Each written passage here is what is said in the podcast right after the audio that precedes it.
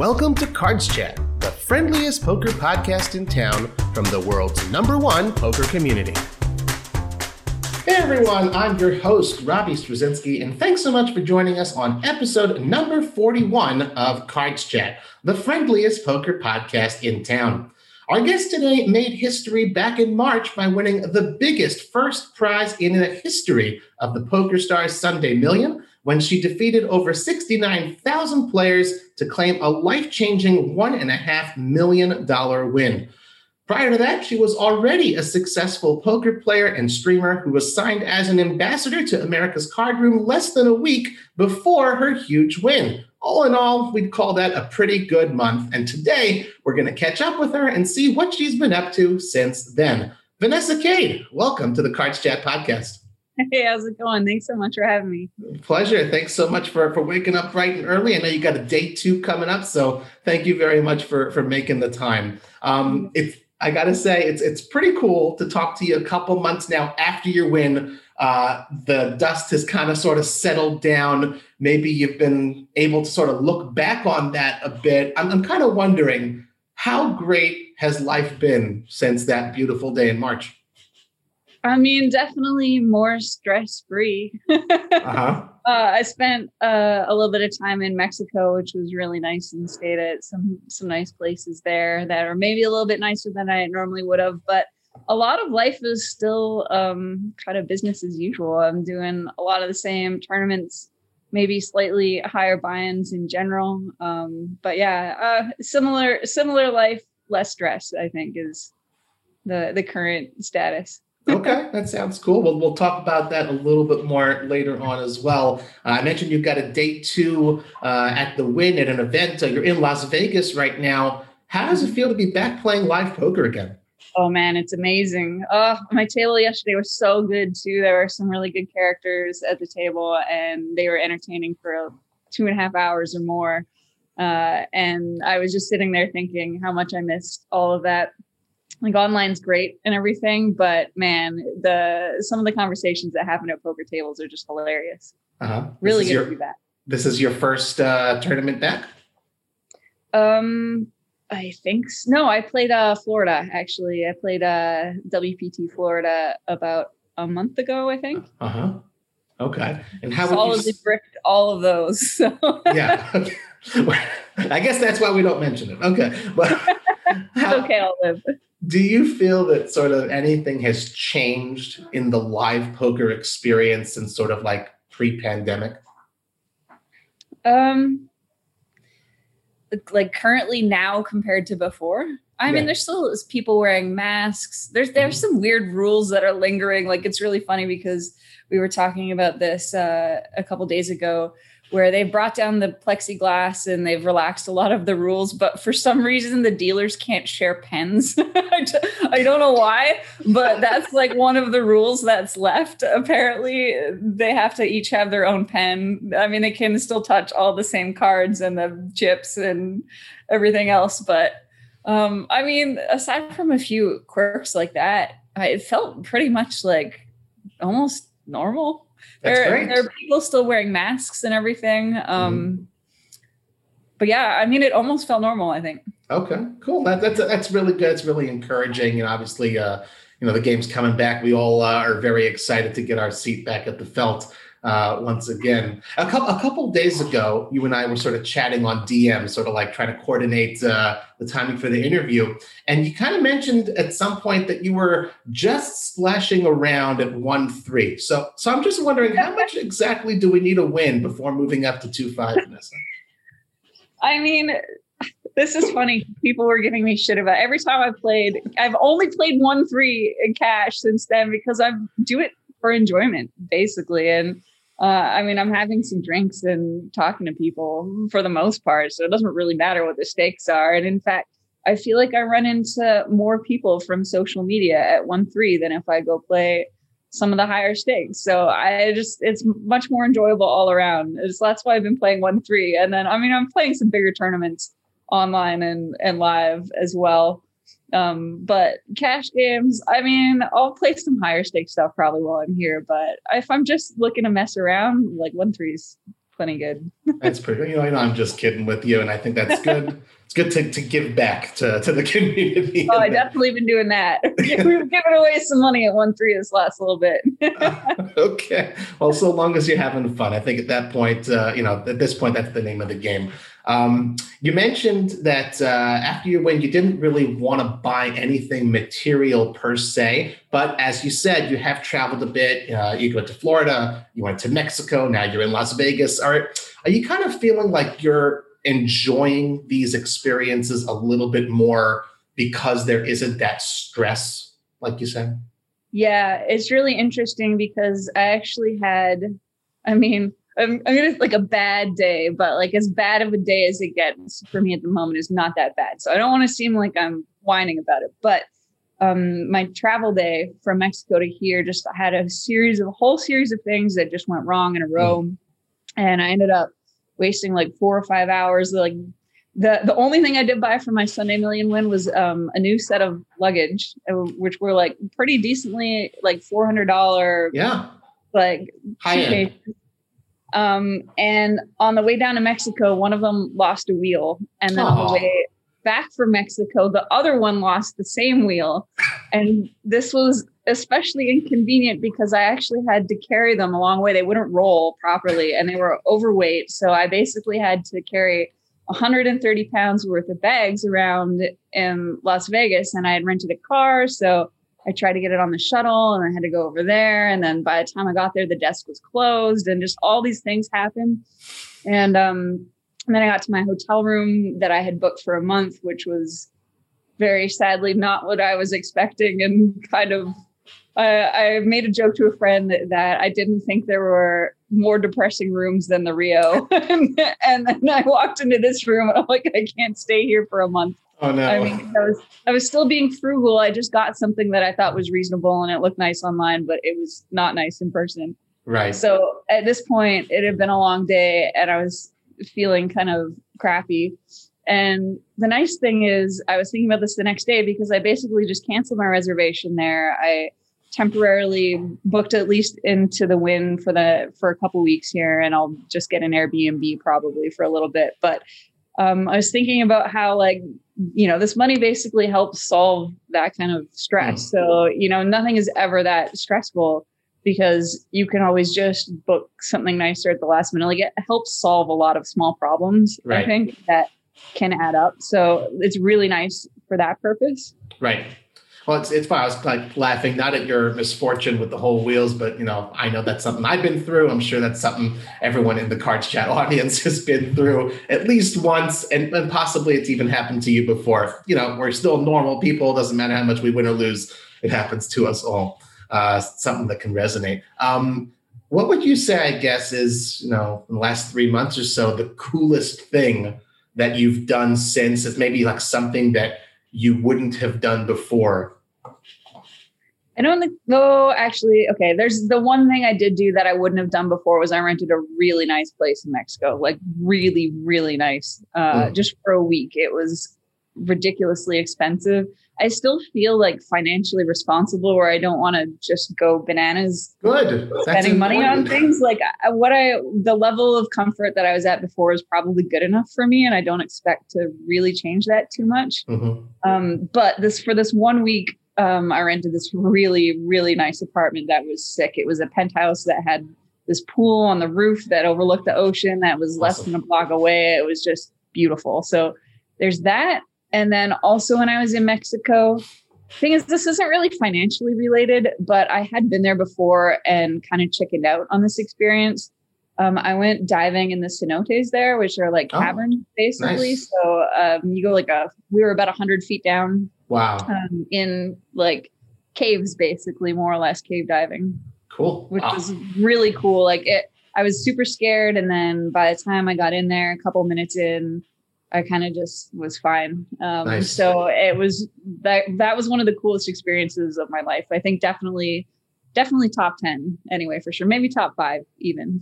that's that's really that's so great to have experiences like those. I know if it was me like i have this pipe dream i don't really ever play tournaments i play like one a year so i don't have ever like this really big dream of a big score but i know for me like the big splurge or something that i would always love to do is just like book an entire like sushi restaurant, bring a bunch of my friends, and order like everything on the menu.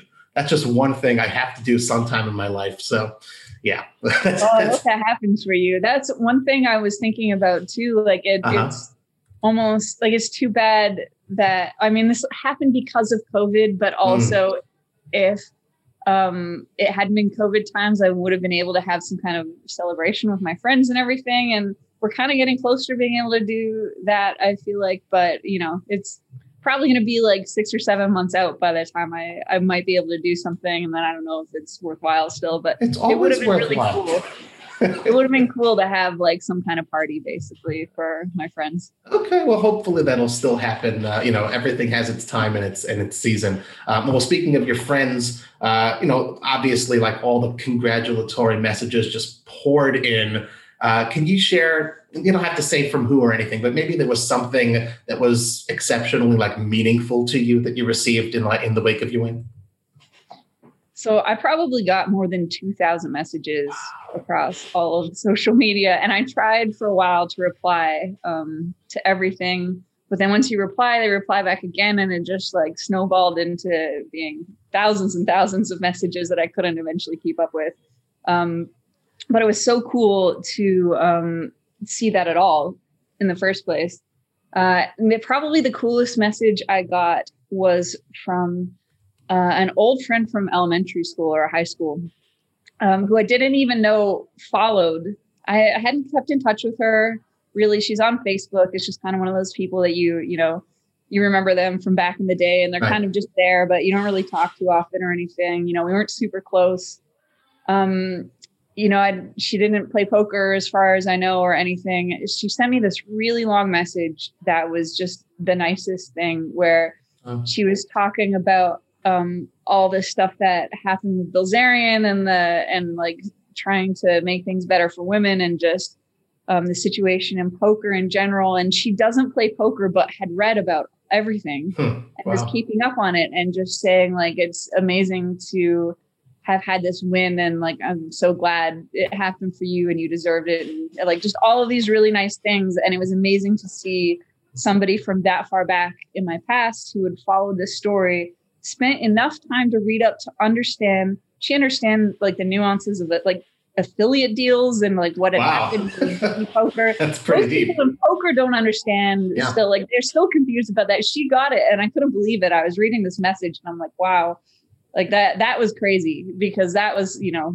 something from so far back that it was just really meaningful. And she clearly she was very emotional about it and it oh. was amazing to see that from somebody from years and years ago like it was incredible wonderful well thanks for sharing that that that's that's pretty cool indeed i mean well look you obviously you broke out you know with this big win but you have been on the scene for years beforehand most notably uh, streaming on Twitch, and you've still streamed pretty regularly uh, over the last couple months as well. Um, how has that been impacted? Like, do, do, you see your audience maybe taking a little, you know, taking a little easier on you now, or something like that?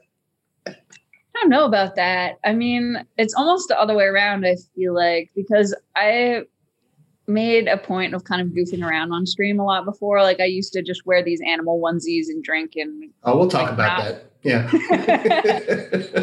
I wasn't worried too much about playing really, really good poker, even mm. though I know I could do very well. Like it's hard to it's hard to stream and focus at the same time. So I kind of basically when you're streaming, you have to prioritize either good poker or trying to be entertaining. And I went the entertainment route. And mm. now I, I, took a break for maybe, I don't know, eight months or something from streaming just so I could focus on playing well off stream. Mm-hmm. And I was kind of thinking, you know, I'll come back and stream, but I'm going to flip it and basically try to prioritize playing well instead and worry less about engaging um, the audience all the time, which really distracts a lot from the yeah. game. Yeah. Uh, I mean, and I'm still talking to Chad as much as I can, but I'm just trying to pay more attention, I think, to the poker itself.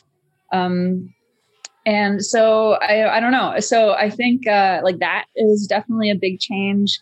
Um, and I have gotten, I think, more chat proing maybe from uh, because because of this win. You know, people want to come in and criticize the play a little bit more. And so I kind of just usually I was pretty lax about that kind of stuff before, but I noticed it really negatively affects my mood. So oh. there's just a hard rule now, no chat proing, and they're just like banned on site because I okay. just don't. I just, I just don't. I don't want to argue with people about how to play hands, and I'm happy to have people sweat my play. But um, yeah, I don't know. Sometimes it's like the condescending way in which people phrase it. It just doesn't go over very well. People gonna people, you know. You just you gotta do what's good for you. Um, here's a question that's pretty awesome to just be able to ask again. Um, what are the rest of your live poker plans for the summer and for WSOP this fall? Um, so I'm going to play most of this Wynn series. I was actually just looking this morning at the um, U.S. Poker Open schedule. Nice. Uh, it starts today, right? June 3rd. I think so. Yeah, I might play a couple of those no limit hold'em ones. I'm kind of debating it. There's some like 10k buy-in ones later this week that seem like they could be fun. So maybe that. Uh, there's also some good tournaments at the Venetian. Um, there's I know there's like a W some WPT tournaments there later in the summer a little bit, mm-hmm. um, and some other good stuff already. Even they've had some good guarantees going on for a little while there. Um, but yeah, I'm, I think most of my schedule right now is at the Wynn, and then after that in the fall I'll play WSOP like live for sure. Full schedule. Yeah, for sure. Nice. yeah, you have your eye on any particular event or, or discipline or something like that. You're like, oh, that, that's that's the bracelet I want. Um, all of them. Nothing, nothing in particular. No, uh, I just like I love the WSOP uh, series in the summer. It always feels. I know it's like a cliche everybody says, but it does really feel like going to you know summer camp for yeah. us. I feel like so. I've missed that the last year, and uh, I'm looking forward to getting back to that and seeing everybody. Cool. Well, hopefully we'll have that without the 110 degree heat this time around in, in yeah. September, October. Well, I mean, it might even like work out to be better in the long run this way. Hopefully uh, the officials will, will, take note. We'll see how it happens. Um, so let's talk about uh, the Sunday Million itself. Um, let's go back to the day of that big win. Obviously, there's just so much going on. Now the dust has settled. You know, you can sort of reflect on it with like the clarity of hindsight what was the coolest moment for you of the tournament? Um, uh, maybe watching that flip run out, uh-huh. where the the the fives I shoved and got called by Ace King, and then it took until I got to the turn to realize that he had called because I, I expect just of like a snap fold most of the time. And I was like, oh shit, he called for a lot of chips. And I'm yeah. like, oh, we're still good. And I'm kind of just like catching up, assessing the situation by the time we got to the turn. And then like they held and I was like, holy shit. And then it occurring to me that it's basically like a $750,000 flip just yeah. won more or less. I mean, you know, it might not have played out that way. If I had lost, I'd still have had chips left, but close enough. Like that, mm-hmm. that will have been the biggest flip in my entire life, and maybe will be at the end of my career. I'm not sure, but. Wow. Have you ever had a similar feeling? Obviously, not the magnitude money wise. You ever had a similar feeling of that nature before, just because you have so much experience, so many tournaments you play? Um, oh, sorry, of which feeling specifically? Just the exhilaration of like, oh my God, this is huge. Like, this is a whole other level. Like, maybe when you were just sort of starting out uh, and like, you know, moving up in the, in the ranks or something like that. Not on this level. I don't think so. Okay. I think I think this is in its own category. okay, that's fair. Um, would you say that there was maybe a particular moment on the final day or when play maybe got down to shorthanded or, or heads up where you felt nervous at all? I'm not sure. Maybe when I got really short um, mm. at the final table, I think I was down to, you know, five and a half or six big blinds at one point. Um, but even then, I wasn't super nervous. It was more just like, I'm going to make the best decisions I can, and whatever will happen is out of my control. So um, I just was focused on not making, you know, anything that I would have considered to be a mistake at that mm. point. Cool. Um, so, and I, you know, and I was happy with all of my decisions. So I don't think I remember I was triple checking before I clicked the button. Like I would, I would put in my bet amount and then I would be like, all right, if I bet this, am I am I willing to accept the consequences of whatever happens afterwards, even if it means I'm out of the tournament or whatever? And I would do that with every decision. Hmm. Um, and and I was fine with it. I think so. I mean, I was happy with my choices, and that's all you can do, really. I have to say, like, in a way, that's kind of the answer I expected because you're obviously a professional. I'm just kind of wondering, like, being on that just gigantic stage, if that had had any sort of effect. And obviously, you managed to sort of stay cool, calm, and collected in the moment. That's very I feel cool. like there's like a disconnect between the money and my actions for me at that point, aside from being, mm. you know, aware of ICM to a degree. Um, I feel like I wasn't really thinking specifically about the money until the until the chip the last chips got shipped in my direction and then and then it was okay that's a lot of money. well, I, I, saw part of that celebration. It was like a good on the stream. It was it was yeah. certainly a, a, quite a moment. Um, there's a past WSOP main event champion who, back in the day, uh, he kind of got some heat for bemoaning his luck in a subsequent marquee tournament. So obviously, you've played a bunch since your big win we're all poker players here, whether professional, recreational. How long did it last before you kind of cursed your bad luck for losing a big flip or taking a bad beat? I mean, I've had I, I have had some days where there was just nothing I could do since then, and I kind of caught my brain going in that direction where it's like, damn, like today kind of sucked, or I, like I've been talking to a friend and like almost started saying that, and I'm like, look, I can't complain. I've lifetime way, way, way up, probably like indefinitely. So, uh, you know, uh, I can't. If I ever started complaining, I would basically catch myself and and say like, "What are you? what are you okay. gonna do?" I like ran. I ran exactly as I needed to for the most important tournament of uh, the year for me um, you know, I can't really complain about anything. You still feel it though, uh, to some degree. Like you can have bad days where it just sucks because you're in a lot of good spots and things go wrong and everything. But um, I don't know. I haven't I haven't lost that yet, where I've been able to catch myself if I start whining. Basically. Okay, good, good. Uh, well, you said that um, you know you spent the last few months really just sort of working on your game before before the big win, and you worked very very hard to improve. You know, we said you've been a professional for a long time. You don't just wake up one day and win the Sunday Million. Can you kind of tell us, you know, give us a peek behind the scenes? What did you do to study? What was your process? Um, you don't have to say, you know, with whom or anything like that, or or you can and you know give whoever credit or poker training sites. Um, was it solver work? You know, what exactly did you do to sort of you know make it there?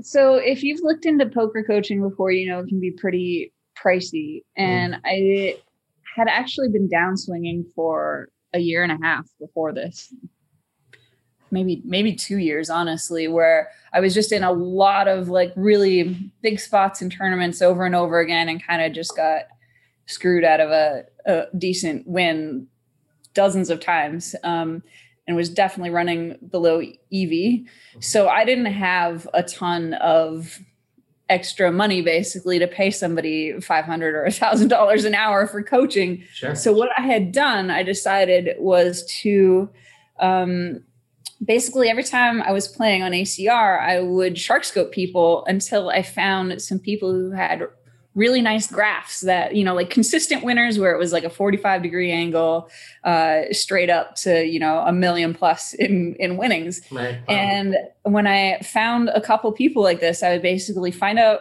who like figure out who they were because you know you can't have that kind of track record and like it's like somebody I know knows them for sure. Right. And I would figure out who it is and basically be like, hey, do hmm. you want to do some coaching? and like, wow. you know, and find some like way to offer them something or, you know, whether it's you know, I like I have connections that can potentially help them in other ways or like doing some kind of trade or mm-hmm. money just not to the extent that like they could hypothetically charge. Um, and so I found a few people who had graphs like this, basically, where it was like very clear they were crushers.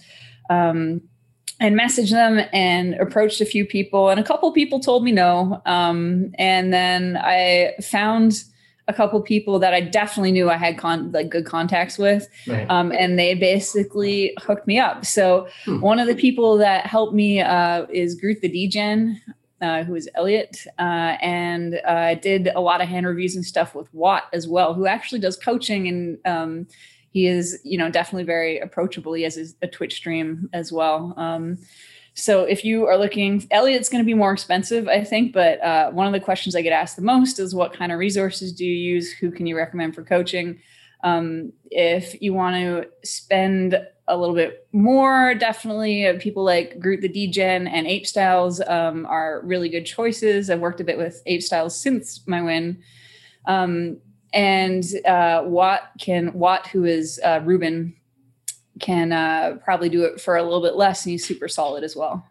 Nice. So I I did like some leak finding sessions with mm-hmm. Elliot, or like one long one in particular, and then um, I pretty much we just discussed specific hands. Uh, after that, I would send them a hand history, and I would send it both to uh, Ruben and to Elliot, and and see like what answers I got back. Like, what would you do here? And if we didn't know, I would just run it through Pio, basically. Mm-hmm. So like there are spots where it, it could very easily be split between two ways or multiple ways um, and in those cases, you just run it through Pio and see what it says. So that's basically what I did. And I ended up running, um, you know, a sim or a couple sims every day um, and just flagging spots that I recognized as not really being super sure about what was ideal um, as I was playing.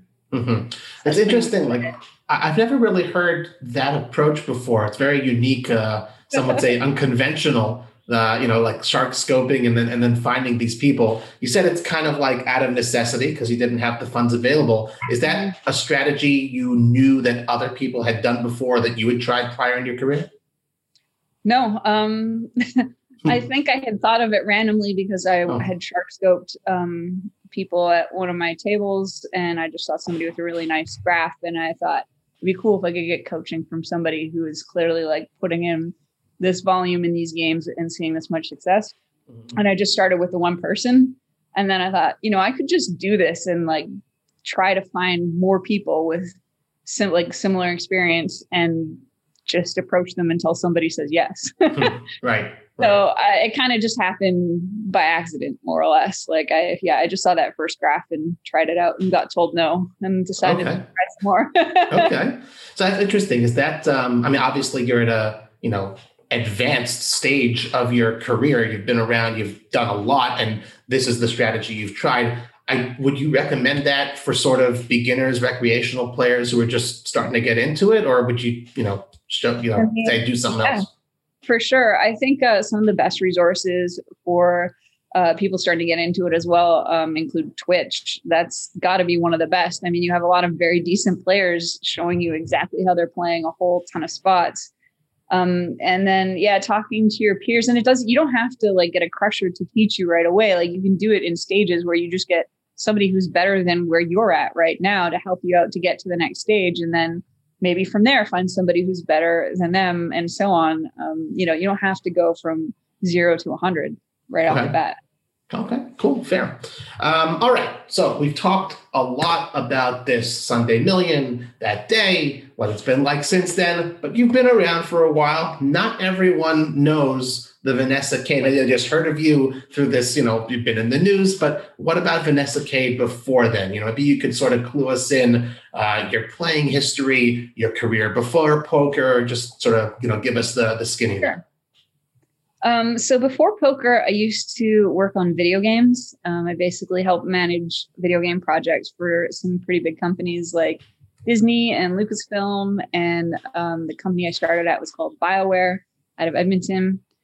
Um, and I actually learned to play poker at one of those game companies where they had um, these lunchtime $5 sit and goes. So, like, they would basically have like one table with nine players and the winner would get 30 bucks or something and the second place would get 10 bucks or whatever it worked out to be mm-hmm. uh, and they would just do that twice a week and a friend of mine played them and was like you should come you should come uh, watch this. I think you would like this game. And so i actually learned to play poker at the video game company wow. um, the very first one that i worked for.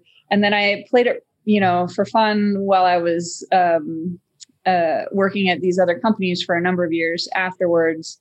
Um, and then after that, I basically played five five years worth of full time cash, where I was playing every day an absurd amount of hours. I would wake up in the middle of the night, like eight o'clock, nine o'clock, go play all the way through the night. By the time the sun came up, I'd go for breakfast, then go to bed and do it all again. And I just did that for like four, four or five years. I'm, wow. I'm not sure exactly how many it is at this point. I think it was about five years where mm-hmm. I did mm-hmm. that basically every day. And I had honestly probably less than less than a week worth of time off a year, but it's because I wanted to do it. So I was right. doing it like actually every day. That's incredible. That's quite the the change from the corporate world, you know, very much like a night and day kind of thing. At what point did you sort of decide to give that a try and why? Um the last company I worked for uh, was Disney, and they weren't super happy that I was interested in playing poker as much as I had been. So at the time, I would go to work in the morning, um, put in a full day, and then the casino where I lived isn't. It's not like a super huge town, so it would open at like 5 p.m. and then it okay. would close by 2 a.m. And I would play poker until it closed, and then I would go to work in the morning. And I did this for a year and a half or so. Um, and I remember trying to get time off to go play the World Series because mm. we were in between projects and there was no reason that I couldn't have had unpaid time off to go right. play this. And I had asked them if I could go play. And I remember them making a big deal out of it, saying, and they clearly just didn't like that it was poker specifically. Mm. But they gave me a talk where they were like, you need to decide if you want to be a leader in this company, Vanessa, and make a choice. And yeah, eventually I chose. That's fair. but uh, but they they were letting people have time off for other things like hockey hockey trips and like wishing them well and were like very excited for them and everything. And then specifically because it was poker, uh, they didn't like it. I think because it was gambling. Like it was that whole environment was very anti-gambling, anti-drinking. Sure. Um, so yeah. So rated uh, G. Yeah. yeah, yeah, very. I hear you. That's funny because, like, obviously, you know, your story very much relates to to mine, and I'm sure to you know, again, I'm not a player, but you know, in the industry, also just becoming self-employed, doing your own thing, you know, not having to go to a boss, so to speak. And I think that there's a lot of people out there uh, in the cards chat community, in the forums, and, and beyond who, you know, wonder about having that type of a conversation with their boss someday, giving it a try, and, and you you went ahead and, and you went for it. Um, not necessarily an easy decision to make, but uh, it's not like you just again woke up one day, like you said, you had a year and a half of doing both, of straddling both sides. So yeah. I think um, an important thing to remember, and maybe people are a little bit scared to take leaps, and not just for poker specifically, but for other things in their life, is that in my head, like that door is never closed to me. Uh, you know, I could always go, I could always go back to the game industry and find another way in, or, you know, there are opportunities all over the place if you want to look for them. And no reasonable employer that you ever go to and say, like, hey, look, I had this dream. I wanted to take a shot at it. It, it was a, you know, I was in a once in a lifetime opportunity spot to go try it out. Um, it didn't work out, or I decided to come back, or whatever it is. Like nobody's going to say that's unreasonable. You shouldn't have this two year gap, or whatever it is on your resume. It, like there are very few careers that that would actually close a door for you.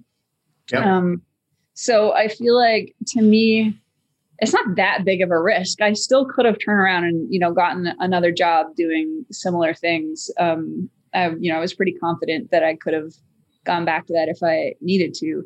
Um, and I think, yeah, with most jobs you probably can. So I don't know if if you have the means to you know try to chase your dream basically safely, and you think you can get back into you know have some kind of safety net um, you know job option, then you know definitely shouldn't be using uh, being worried about having a gap in your resume. It should not be a reason. Nice. In my but opinion. Obviously, you're speaking from the other side of the of the glass mirror there. Right. but but you know everything you're saying is completely logical, and sometimes people just sort of need to hear that from someone who, who did cross to the other side. And I think it's, you know, some, some good knowledge uh, bombs you're dropping there.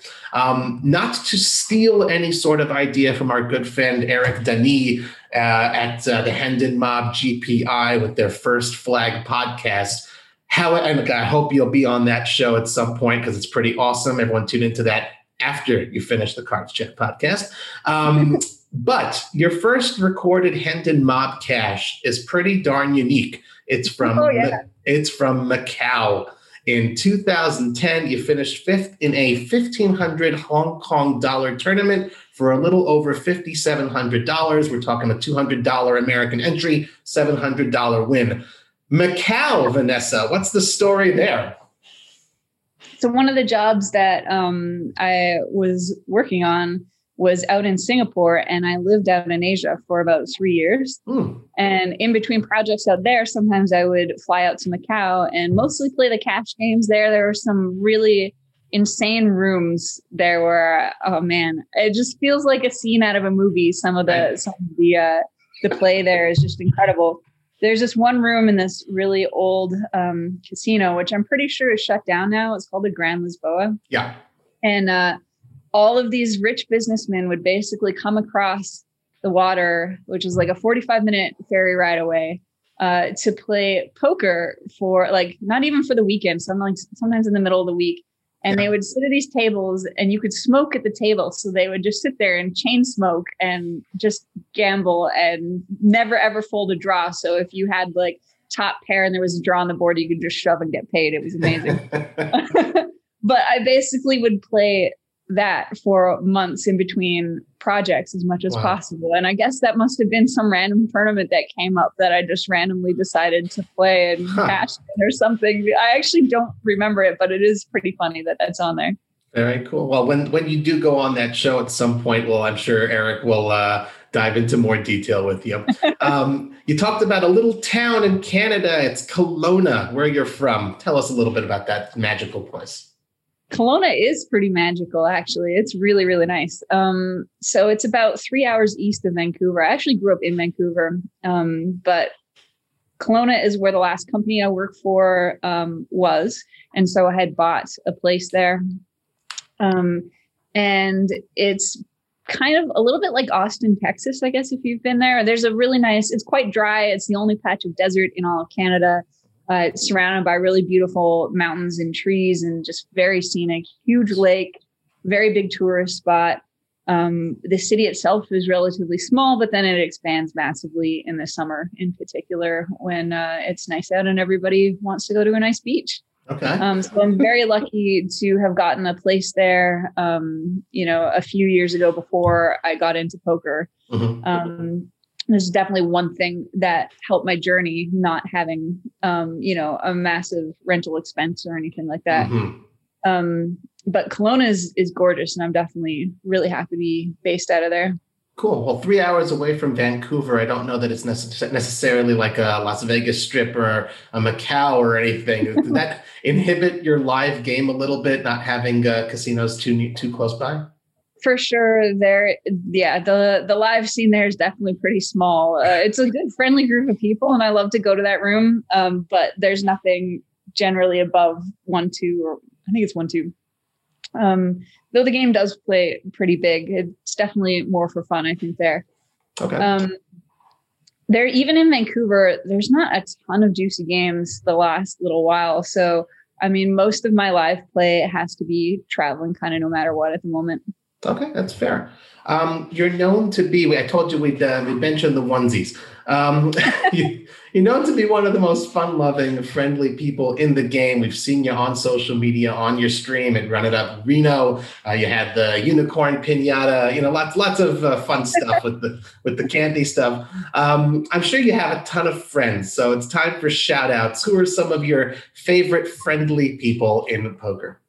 Oh man. Um, okay yeah, I could give you a pretty long list. One of my favorite people uh, actually is Ape Styles, and I've talked about him a lot on other podcasts, uh, but I just think he's fantastic.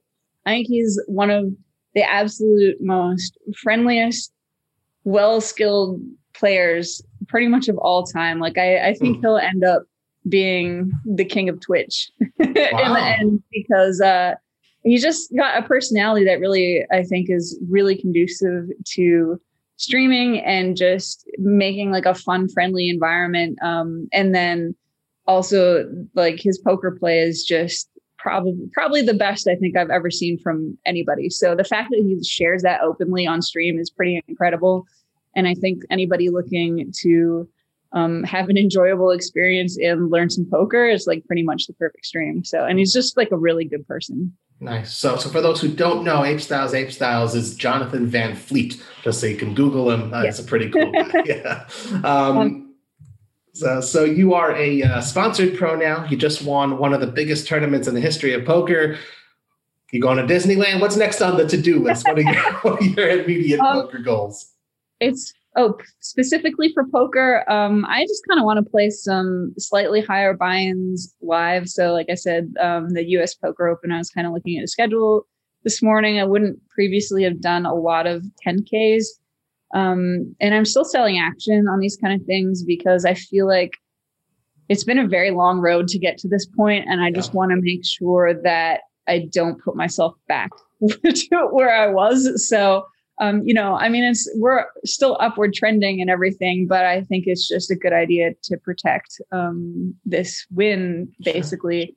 Um, so any any of this kind of stuff like that I can sell action for, I will play higher buy-ins um, when the opportunities come up.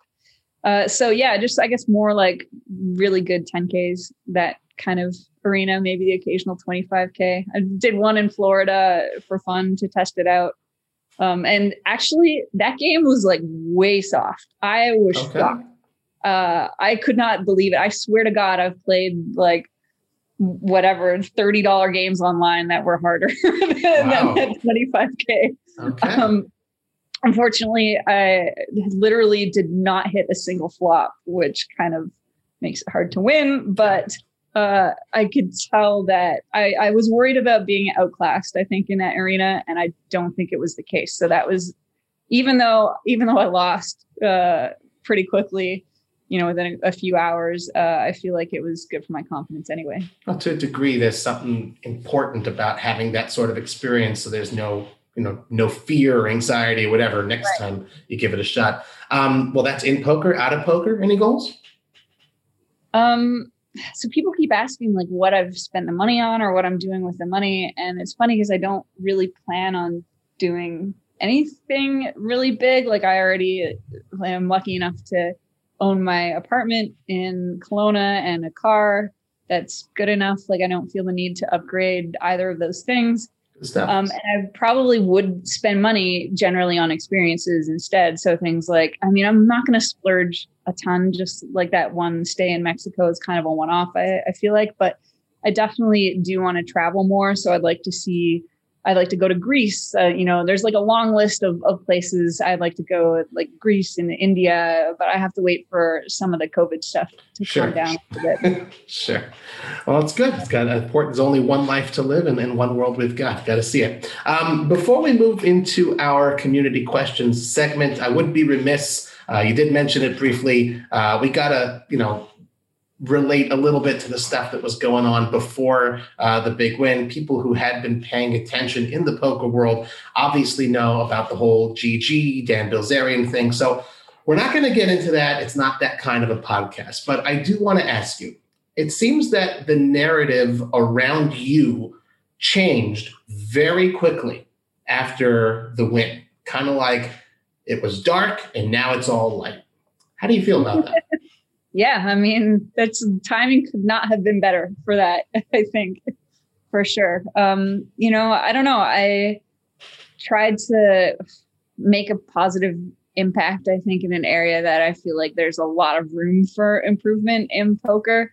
Um, and it had its positives and negatives, like definitely, definitely can be stressful dealing with, you know, interactions that kind of center around those kind of topics um, because there's a lot of negative feedback and there's also a lot of positive feedback though too from people who wish um, you know more people would say things like that and hopefully you know we get closer to some improvement um, but following that up with that massive win definitely um, I think took the spotlight from that issue. I remember saying just before that that almost like speaking up about that subject kind of pigeonholed me into this thing that I'm not I'm not even I don't want to say I'm not about that because I do think it's really important that people are treated not just women either but like people in general are treated decently in these kind of environments where there's no need for, you know, poor treatment. But also, you know, my my whole thing was never like to to be like a huge social justice warrior which is like what people would have pinned me as like i do think these issues are important but i had years of like having fun on twitch and messing around and doing other things in poker and suddenly you become like a one topic person where this yeah. is the only thing you're about and then a lot of people view that in a really negative light and it kind of just really sucks because i remember saying right before that, I'm like, that's it. Like for the rest of my poker career, when people mm. hear my name, they're going to think of this subject. And that's going to be all it's going to be about is Vanessa Kade and Dan Bilzerian. And now I'm tied to this guy forever. And I just was not pleased about it. I mean, I definitely want to make a positive impact. And I think these issues are important. I don't want to, you know, make it sound like I don't. Um, but I, you know, I'm a multi-dimensional person with other interests and I was doing other things before this. Like it's not hundred percent what I'm about. So mm-hmm. to turn around and get this win right afterwards and almost shut down that subject was like perfect. Like I, I am very, very grateful for the timing on that because now a lot more of the conversations are about this accomplishment rather than, um, you know, that being kind of the main thing anymore. Sure. Well, that never would have been the the focal point of any discussion I'd have with you, uh, and but uh, we did we did have to mention it, and, I will say we'll have to. Sorry. I said, of course, I understand. Yeah. Well, um, but the next time we're running out of time. I got one more question. We're going to go to the community questions, but next time I'll ask you about uh, and I remember you were on the treadmill and streaming. You were trying to walk, uh, I think, across Canada or something crazy like that. So that was a cool. Yeah, I, have been following for a while, so that's good stuff. Um, last question from me before we move into the community questions. Uh, again, you did allude to it. Um, by grinding hard, by putting yourself out there on the live poker circuit and online with Twitch for so long, uh, you again de facto built yourself a platform via which to basically demonstrably inspire other women to get into the game. Now the platform has been amplified.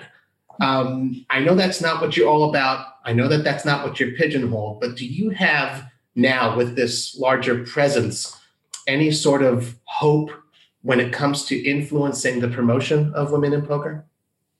I mean, I definitely hope that just stories like this in general will help do that in a natural way on its own. Just women having success in poker in general, I think is the best thing we can do for promoting fair treatment or equal treatment um, of each other uh, and and encouraging people to get involved in poker in general. Um, so yeah, I mean, I think that kind of thing helps. I also think um, uh, that having maybe getting the sponsorship and having that win right after um, having openly discussed a lot of these things maybe helps um, other women because I know that for myself, when I was playing four or five years at low stakes cash, nobody knew who I was. I was just, you know, I had my head down grinding cash games. Um, uh, I dealt with a lot of crap for for a long time. Um, and I had always kind of wanted to say something about it and be like, can we collectively do something to make this better? Mm. And I really was hesitant because I was concerned that maybe saying something like that would ruin future prospects in the hmm. industry, you know, an industry I wanted to be around in for a very long time. And you kind of don't want to shoot yourself in the foot super early on like that. Um, so I hope maybe having gone through this process and i realize it's like a very unique path for me and not everybody will have the same experience but um, you know like my sponsorship and this is why i keep mentioning this and it's mostly because i want women or people who maybe don't feel so comfortable in speaking up about things in poker to understand that that sponsorship actually was agreed upon before my win and before the Bilzerian stuff. So it actually has nothing to do with that. Um, like before, I mean, like the the last bit of the affiliate stuff, like in spite of the conversation that was going on like that was something that happened. So if you if you know if your aspirations are to get a sponsorship or something like that in poker um, speaking up about that kind of thing won't necessarily impede your goals Excellent answer. And uh, we will uh, talk a little bit about that sponsorship in a moment. What's one of our uh, community questions? This is now the segment of the show where we turn to you guys, our Cards Chat community, to see what questions you wanted to ask our guests. Of course, we have a dedicated thread on the Cards Chat forum for this. So as we announce who our future guests will be, please be sure to send in your questions. Our first question Two questions come from Acid Burn FX. Gotta love the name. Always the most creative questions. Uh, Vanessa, this is, this is this is certainly one. What do you spend the most time thinking about? Wow. Okay. Just in general, I mean, if I had to pick like one specific thing, this is hard. Uh, there'd be a few things on the top of the list, like poker, obviously, and just hands in short bursts, though. Like I'll think about a hand so long as I can think through it and think if I should have done something differently or if I agree with the play, if I'm watching somebody else, and then I'll move on from it pretty quickly. Like I don't try not to dwell on stuff. And usually I can't even remember hands from yesterday a lot of the time. So poker would be near the top of the list. I think about my cat a lot, which which is a funny answer, but you know, I mean, I yeah. love my cat. He's like family. I've had him for 15 years, and wow. um, I feel guilty every time I leave, even though a friend of mine who loves him to death watches him, and he's he's fine. But uh, I feel I feel bad because he's a very like clingy cat. He clearly is upset when I'm gone. So I, f- I feel bad going for a few months at a time. But okay. those would be the top two probably. If I'm seeing somebody, I like give way too much mental energy to a relationship probably. So I think about that kind of thing a lot if if I'm currently dating someone.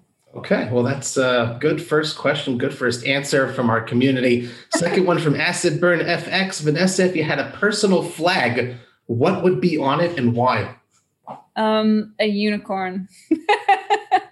and I think because of Celeste, Celeste the unicorn. If you uh, were following along or visited uh, Run It Up Reno and a few other events last year, I think I also took it took her to uh, WSOPC uh, series maybe a few other ones too, where I had this basically this unicorn pinata that yep. was full of candy that I would let people you the holes like in her butt and you like reach into her butt and and pull out a small chocolate bar or whatever. Obviously, it's not very pandemic friendly, so she's resting at home. But uh, I did that for a while, and I found that very enjoyable. Okay. and so she was kind of like my little mascot for a while. Like you said, multi-dimensional. Okay, so uh, our second uh, forum uh, member who's asked a question, Red Gnome. Thank you very much, Red Gnome, for submitting this one. Vanessa, congrats on your Sunday Million win. Once the dust settled from it all and a little time passed, did you go back and rewatch in order to analyze your play? I did actually. Um, maybe the craziest thing that I saw from re- rewatching were, was that there were two or three spots that I know are, are technically shoves. And I was thinking about it at the time. Like there was one hand where I got sevens and somebody just in front of me had opened. And I would usually shove that spot and I just was and it's I'm like, oh, I just don't feel good about this this time and and mucked it. And then when I watched it back, the guy who had open had jacks. And there were three separate hands that you could like very easily argue were shoves and all three of them I were close and I mucked them this time around and each time I would have been out of the tournament, which was wow. crazy. Like that's that's wow. the nuts part. It's like there were there was a pair of sevens, and it's funny because I shoved a pair of sixes in almost kind of a similar spot later and didn't feel like I felt fine about it. Um, there was a, I think there was like a suited ace six or something where I was short enough that it kind of should have been a shove, but somebody behind me had ace queen. Uh-huh. Um, and there was a third one I can't remember what it was, but there was another one where I had like some low pocket pair that would have totally been fine to play. And it turns out somebody just had a bigger one again. Like there were three spots that I would have been out hypothetically. Wow. Crazy stuff. Uh, our final four member, Crystals. Thank you very much. Got a bunch of questions here. We'll try to get as many as we can in. Uh, you've been streaming a long time. What was your lowest point earlier in your career and how did you overcome it? Great question. Um, Man, probably honestly right before the Sunday Million win. Oh, uh, wow. Because I had been going for so long, just running really far below EV, mm. I'm financially, I was kind of hovering at like an okay point, but mentally after a while, it gets really difficult. Where I remember I was running bad enough that six months in, I was just telling myself, like, okay, well, it's fine because it can't last forever and then six months later you tell yourself the same thing and then yeah. you know when you get to the year and a half point it just feels like it will be forever yeah. you know like there's some point at which it just feels like you're never going to break out of just getting screwed over in all the wrong spots and um, so i was i was starting to feel pretty frustrated i think that's why this win was you know super emotional for me when it yeah. actually did happen because i had two years of pent up frustration where I just had tried to put myself in spots to be successful over and over again and just kept getting smacked down basically. Yeah. And then when it finally happens, like I've I've said this pretty openly, like I basically just was sitting at my desk and just started crying yep. um, about it because it had been, you know, a few years of like almost starting to question, like, you know, am, did I did I screw up my life and take the wrong path here? Um, you know, it feels like I should have had so many more wins before then and whatnot. And so when this happened, it was just like, just this like release of a whole like two years of pent up frustration. So that would have been the toughest bit.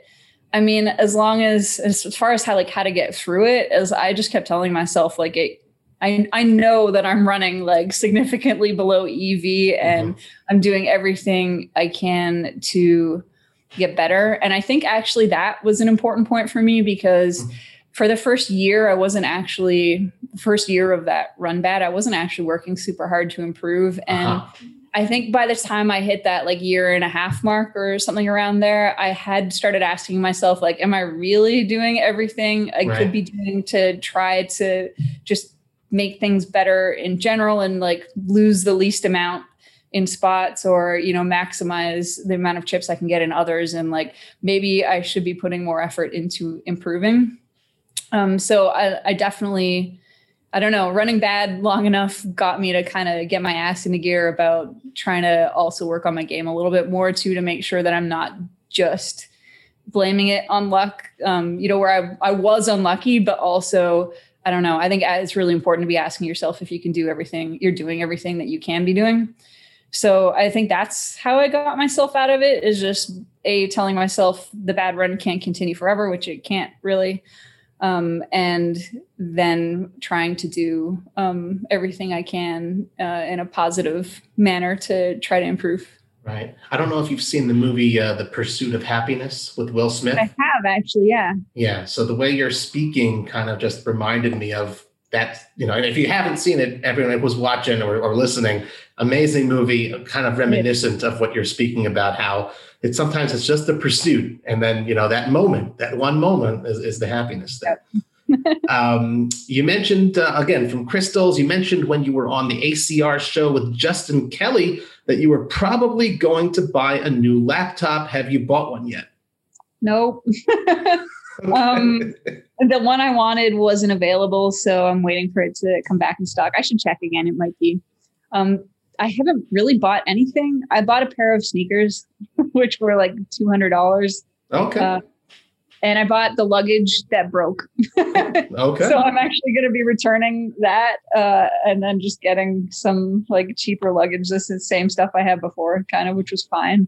Cool. Um, and uh, actually, the one thing, the most expensive thing that I will have spent money on is going to come up here shortly because I accidentally fell asleep yesterday in my contacts and oh. uh, and woke up with a bit of a headache. And I was sitting at the poker table with a headache all all morning, thinking, "This is ridiculous. I don't have to do this anymore." And on the break, I literally called up one of the LASIK clinics here. oh wow! Made an appointment for a consult because there's there's no reason not to do it now. Like I okay. might as well just never have that problem. So great. Um, yeah. so good. while I'm in town, I'm probably gonna just get my eyes fixed, I guess. There's our scoop, guys. You heard it here first on the Cards Chat podcast. Uh, three more questions and we'll let you go. Thank you very much again for your time, Vanessa. Um, from Crystals, you joined the ACR team shortly before your big win. What is it about ACR and the WPN that drew you to them? Um, they, I've, I've known Phil for quite some time, uh, and we get on pretty well. So, um, he, they've always been super supportive of their pros. They let them play on any sites. They're very just they just want you to do well for you mm. while helping the brand versus like I feel like some of the other um, sites may have been more restrictive in like wanting you know wanting to control kind of maybe narratives and stuff I put out there and I don't feel like that's the case with ACR like I think they just want me to be myself and then also help promote the brand while doing that which I think is best for both of us so um, that kind of flexibility, I think, is really good for me personally. Um, obviously, I hope I can contribute um, to them in an equal way. I think that they're probably feeling pretty okay about their timing on that signing. it's a little bit of run good there. Yeah. Uh, and, and for those who don't know, Phil is the CEO of the company, Phil Nagy.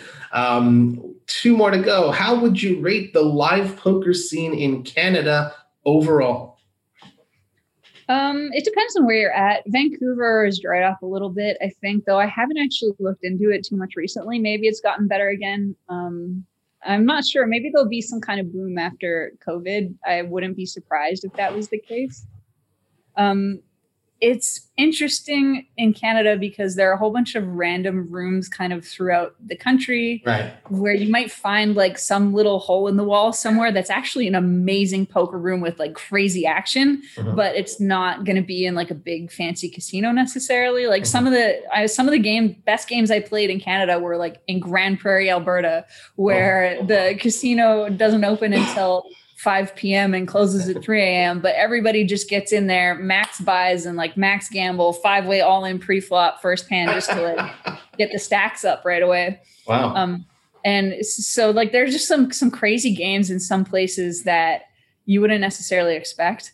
Uh, but you kind of have to find them. And uh, the one place that's like consistently very good, and pretty much we were just talking about this at the table uh, yesterday pretty much the definitely the best room in Canada, probably in the top few in North America in general, is Playground Poker.